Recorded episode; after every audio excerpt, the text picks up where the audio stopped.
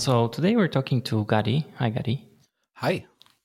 Gadi is a software engineer at Cognitect and Newbank, and we will try to explore data formats. So where do we start when it comes to data formats? Well, I think in the beginning, or at least in the beginning where I'm concerned, XML was a dominant format and probably is still a dominant format. But I think a lot of people tend to view XML negatively, but it had a lot of really interesting ideas, but a lot of really bad ideas too. So when we moved as an industry from XML to JSON, everybody was very, very happy that the negative aspects of XML were no longer present, but we also lost something critical from XML that JSON never recovered. So, that would be the X, which is extensibility. Right. And what were the negative parts of XML? So, for one, syntactically, a lot of people consider XML to be gross because one aspect is the closing tags are really annoying to write, even if you have an editor that can handle that for you. They're annoying to write. They don't parse quickly. XML parsers had like heroic engineering put into them just to get them to be relatively performant. But the big thing is that there's two ways to encode dictionaries or maps. You can do you can have one XML element and then a bunch of nested XML elements, and you can consider that to be a map where the information is the nested elements. Mm-hmm. But you can also do an XML element and then a bunch of key value attributes on the element. And so there's kind of like two ways to encode associative information. And JSON only has one way to do that. And I think that's strictly superior to having two different ways, because then you have to, in XML, when you're looking for data, you have to write different code for plucking it out of elements versus plucking out the data out of attributes. It's easy in Clojure, but it's not so easy in other languages. And even within Clojure, just having to do something two different ways is annoying. Mm. Right. And you mentioned we lost the extensibility. Yeah. JSON. So, I mean, the classic example here is in JSON, you have a handful of primitive elements, right? You have null, you have booleans, you have numbers, you have strings, you have lists and maps. I think that's it. I would concur.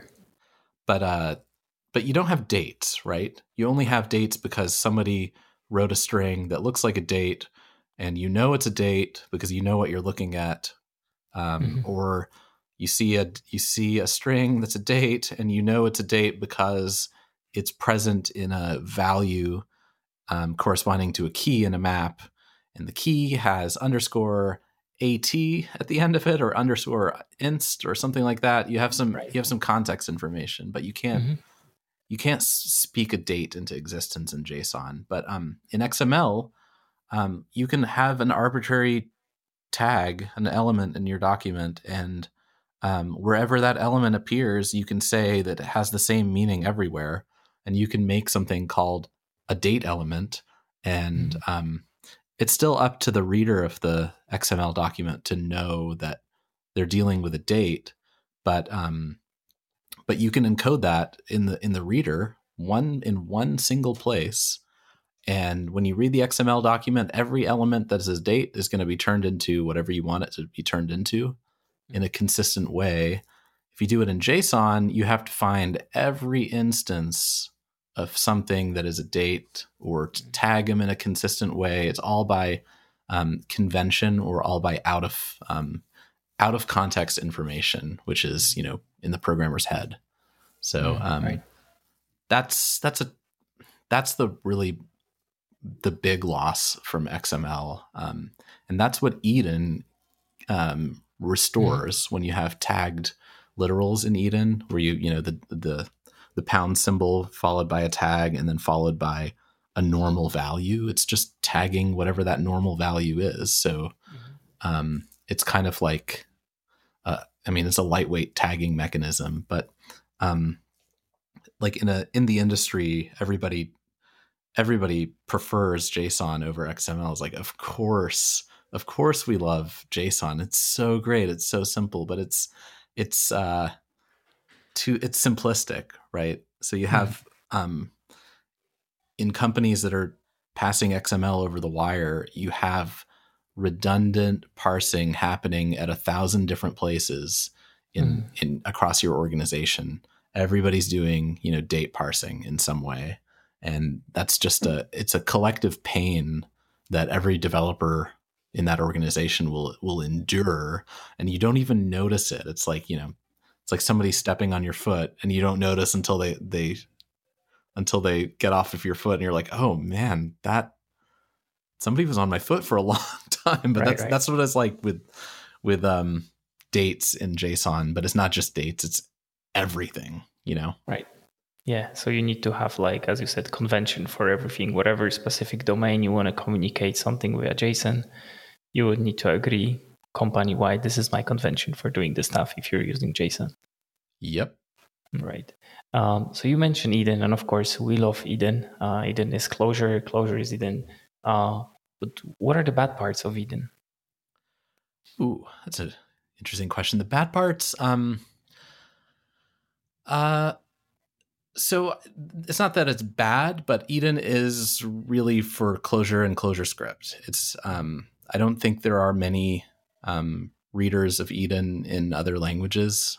I think there might have been a Python Eden parser, but I don't know if it was any good. But certainly, almost zero people use it that are not in Clojure. So I think it's not intended for cross language communication, and it's not particularly fast to print or to read. I don't think that's an inherent limitation, but I mean, it's not a speed demon in terms of formats, but that's one of the challenges with Eden. So if I have a system, let's say on the back end I have a Clojure, and on the front end I have ClojureScript, and I want to communicate between the two, what would be the recommended way to do this? I would use Transit. Transit is extremely, it has very favorable performance characteristics in almost every language where it's implemented, because it relies on JSON. It's sort of superimposed within JSON. And the JSON parsers are very mature in almost every language. So what's great about Transit is that it has the extensibility notion that Eden has, that XML has, that JSON doesn't have. It's also fast to parse, it's compact, and it can compress well. So I would definitely look towards Transit. In the same category, there's Freshen. I kind of view Eden, Transit, and Freshen as all... They're all implementations of the same programmatic model in my head, in that it's, you know, it's a rich set of base data types plus extensibility, and they each do it in a different way. So Eden, you know, it's familiar to Clojure programmers, but Eden has delimited syntax. Transit is superimposed within JSON, which has delimited syntax, but to encode the transit specific data structures, there's a scheme within that uses strings and maps in a certain way that transit readers understand. Mm-hmm. And Freshen is, I think it's only implemented on the JVM, and it's used by Datomic, but Freshen has a bytecode based format that is extremely space efficient. So, you know, there are three different approaches, but they're the same programmatic model. But mm-hmm. Transit is definitely the widest applicability. And also, even if you're in Clojure to ClojureScript or just Clojure to Clojure, I would recommend Transit because it allows you to convey all the rich semantics across wires. So if you're doing HTTP, it's great. If you're dropping messages onto Kafka, Transit's also fantastic for that purpose. Mm-hmm. Yeah, I'm just looking up the repo for Transit, and I can see it allows communication Clojure, ClojureScript, Java, JavaScript, Python, and Ruby.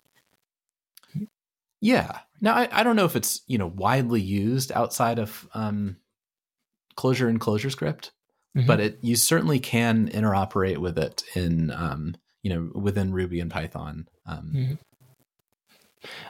Were there be any moments where you would say, well, I would recommend Freshen over Transit? Yeah. So if you're encoding, if you care a lot about the compressed size on disk, I would say Freshen is really really quite useful. So I believe that the indices in Datomic are all stored as fresh and encoded information. But, mm-hmm. You know, I was working on a project with DynamoDB recently, and we were considering writing items as fresh and blobs into DynamoDB and compressing over sort of arrays in Freshen. Mm-hmm. I would definitely consider it if you were in control of reading and writing. I would say Freshen would be very. It could be a really good solution especially if you were also the same reader and the same reader if the information was the writer of the information. Mm-hmm. So whether that's one service or two different services. But especially if it's one service, you should consider Freshen, because then nobody, you know, it's an implementation detail. Mm-hmm. Right. So also do you think we should jump to Nippy now or to protocol buffers? It would be useful to contrast protocol buffers a little bit. So protocol buffers mm-hmm. have wide usage, especially in statically typed programming languages, but not exclusively. But a lot of APIs provide their a lot of APIs are described using protocol buffers. So if you look at stuff from the Kubernetes ecosystem to anything that uses gRPC, which is a gRPC framework, or proxies like the Envoy proxy. The APIs are described in terms of protocol buffers. And so you have these, like the protofiles, they go through a little compiler, and those emit readers and writers for whatever language you're working with. So if I wanted to interoperate with the Envoy proxy, what I would do is I'd get those protofiles and compile them to my language, and then that would make a lot of, you know, auto-generated code for my language, and then I could use them. And anytime somebody updates the protocol, the protobuf files, and when I care about those updates, I need to go to, you know, my service or my application and regenerate the code and check that in, or put it as part of the build process. So the disadvantage here is that this is a step that you have to do, right? That's just a part of the process. You cannot communicate with protocol buffers without having the protocol buffer definition file. So that's a fundamental difference from JSON, Eden, Transit, Freshen. Those, all of those things. If you hand me payloads of JSON, Eden, Transit, Freshen, they're self-describing, and I can read them. I might not understand them, but I can read them. If you handed me a protocol buffer payload, you couldn't read them at all.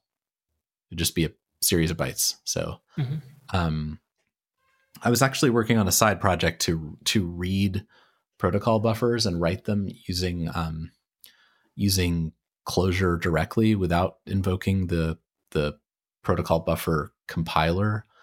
So it involved parsing the protocol files and then generating the readers and writers in Clojure based on the read definition files. I'm still kind of working on that on the side, but I think protocol buffers are used a lot. And even though they have this massive limitation that, you know, you need the schema, and that's super annoying. They're just in such wide use that it would be really nice to have a good reader for those that didn't have to compile to Java and then read the Java, interoperate with the Java from Clojure, because, you know, that leads to all sorts of, boilerplate code with builders and getters and setters. But having the ability to participate in that stuff would be great. Right. So you mentioned they're used everywhere. Like, where are they used? Like, when would I use protocol buffers over anything else? So as I said, with like Envoy and Kubernetes ecosystem, like a lot of the client libraries for these services are written in written based on auto-generated protobuf definitions. So, but even if you're not using something like that, I think a lot of service companies will use protocol buffers because, they'll use them to interoperate between services, mainly because there's protocol buffer compiler for all the major languages, and it encodes pretty compactly on the wire, mainly because there's not a schema. It's not self-describing. You need the description to be able to read the payload. So, but I've seen a lot of companies that use protocol buffers when they have, you know, a bunch of microservices and they want to say, here's my API. It's generated directly from protobufs. That's actually a nice thing that they are API description formats that exist without implementation, right? I'm kind of missing that a little bit in the Clojure ecosystem, but like I said, the protobufs have other limitations that aren't as desirable. So, should we talk about any other limitations apart from the ones you mentioned, or? The self-describing is the big limitation, but another thing is you don't get a lot of leverage in the protocol buff code generated. Like the code gen isn't very useful. All it is usually a bunch of classes which are artisanal maps where you can set items, get items, and do builders. It's very mutable. It's very sort of place oriented, where every piece of information has a place. But if we did something in Clojure, it would be really nice to have integration with getting automatic specs for your protocol buffers, getting automatic generators for those structures. Like I would love to have a protocol buffer library where when you read the description format, it would automatically register a bunch of specs, and it would also give you generators that were useful. Whereas, you know, instead of just an empty bag of, you know, setters, getters, and builders, it's like, great, mm-hmm. they're maps, right? Mm-hmm. Right. So in Clojure, in Clojure we also have Nippy, right? Yeah. No, we can talk about Nippy. I'm not as familiar with it, but I've used it in the past. I think I would consider it in the same category as Eden, where it's more appropriate for usage when you are the reader is Clojure and the writer is Clojure, and obviously you have to have access to the Nippy library because I don't think it's implemented anywhere else. I don't really know what the wire format is, but I think it only exists on the JVM. So, you know, I think it might be a good alternative if you are, if you're trying to do use cases for similar to Eden use cases. But if you're doing stuff where you're interoperating with other languages or with, mostly with other languages, then it might not be appropriate. Mm-hmm. Right. So just, you know, looking up the Nippy description. So it says it's a drop-in alternative to the reader. Well, there you go. Right. So if I would be using any of the data formats, it doesn't really matter, right? So I'm just communicating via, you know, Eden, Transit, Freshen, whatever. And then I'm just reading them with Nippy. Would that be the way to go? You're reading them with Nippy? Yeah. I'm not sure about that. I think you can serialize things as Nippy, which is its own data format, or you can serialize them as Transit. But unless you're nesting Nippy and Transit, or nesting Transit and Nippy, I think they're separate. So. But I think Nippy would be a replacement for Eden. Mm-hmm. I see. Is there anything else that we should mention or talk about when it comes to data formats? I think that they're super important for people to understand and have judgments about and opinions about. You know, everybody has an opinion about programming languages, but if you ask people about data formats, there's a lot less chat. So, but it's you know, all of these data formats, they have different dimensions, different characteristics, and it's important to be able to talk about those characteristics and to know when you can use one versus another. Obviously, if you are talking to a third-party API, you know, if you don't control the other side, you know, you're subject to whatever is being used.